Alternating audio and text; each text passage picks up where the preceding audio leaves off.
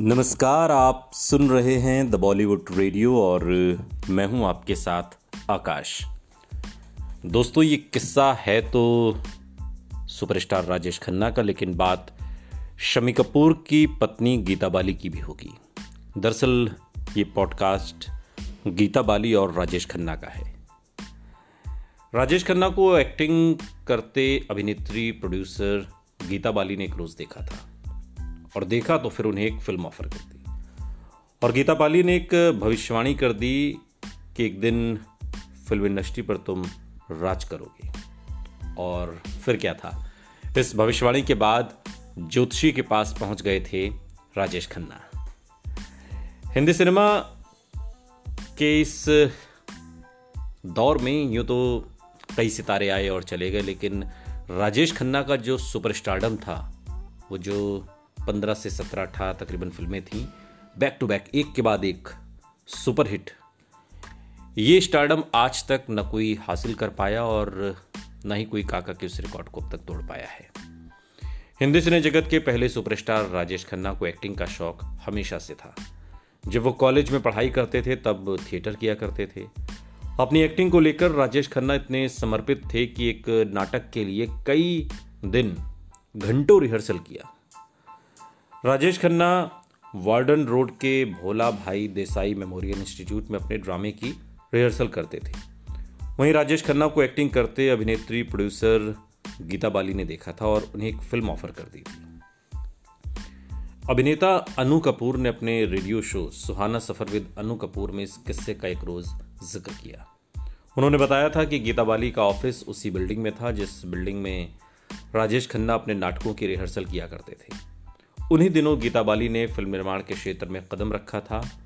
गीता बाली राजेश खन्ना को रिहर्सल करते देखती तो उनका समर्पण देखकर दंग रह जाती थी।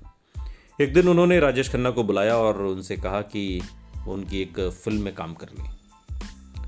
गीता बाली ने राजेश खन्ना के लिए एक भविष्यवाणी भी की। एक दिन तुम फ़िल्म इंडस्ट्री पर राज करोगे, देख लेना। राजेश खन्ना को एक्टिंग से लगाव तो था, लेकिन वो बस थिएटर किया करते थे। उन्होंने फ़िल्मों में काम करने का तो कभी सोचा ही नहीं था। फ़िल्म का ऑफ़र मिलने पर वो परेशान हो गए। राजेश खन्ना को ज्योतिष शास्त्र में काफ़ी भरोसा था। वो एस्ट्रोलॉजी को बहुत मानते थे। तो वो ज्योतिष के पास गए और पूछा कि क्या फ़िल्मों में उनका करियर सफल रहेगा? ज्योतिष ने उनकी कुंडली देखी और कह दिया कि वो एक्टिंग की दुनिया में कुछ नहीं कर पाएँगे। अनु कपूर के मुताबिक ज्योतिषी ने राजेश खन्ना से कहा कि वो स्टील या फिर लोहे का व्यापार करें, उनकी सफलता कामयाबी इसी धंधे में है। लेकिन ज्योतिषी की ये भविष्यवाणी बिल्कुल गलत साबित हुई, हम सभी जानते हैं। राजेश खन्ना ने न केवल एक सफल अभिनेता बनकर फ़िल्म इंडस्ट्री पर राज किया, बल्कि उन्होंने, उनकी लोकप्रियता के सभी पैमानों को भी उन्होंने तोड़ दिया। उनके जैसी लोकप्रियता आज तक किसी एक्टर को नसीब नहीं हुई।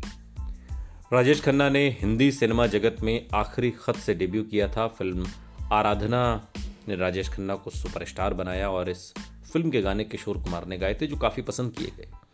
और इसके बाद किशोर कुमार राजेश खन्ना की एक तरीके से आवाज़ बन गए। लगभग उनकी हर फ़िल्म में किशोरदा नज़र आते। उनकी आवाज़ सुनाई देती, उनके गीत होते। काका ने लगातार तकरीबन पंद्रह हिट फ़िल्में दी, जो एक रिकॉर्ड साबित हुआ। लेकिन इस सुपरस्टार के साथ विडंबना ये रही कि जिस तेज़ी से काका का सितारा बुलंदियों पर पहुँचा, उसी तेज़ी से धूमिल भी हो गया।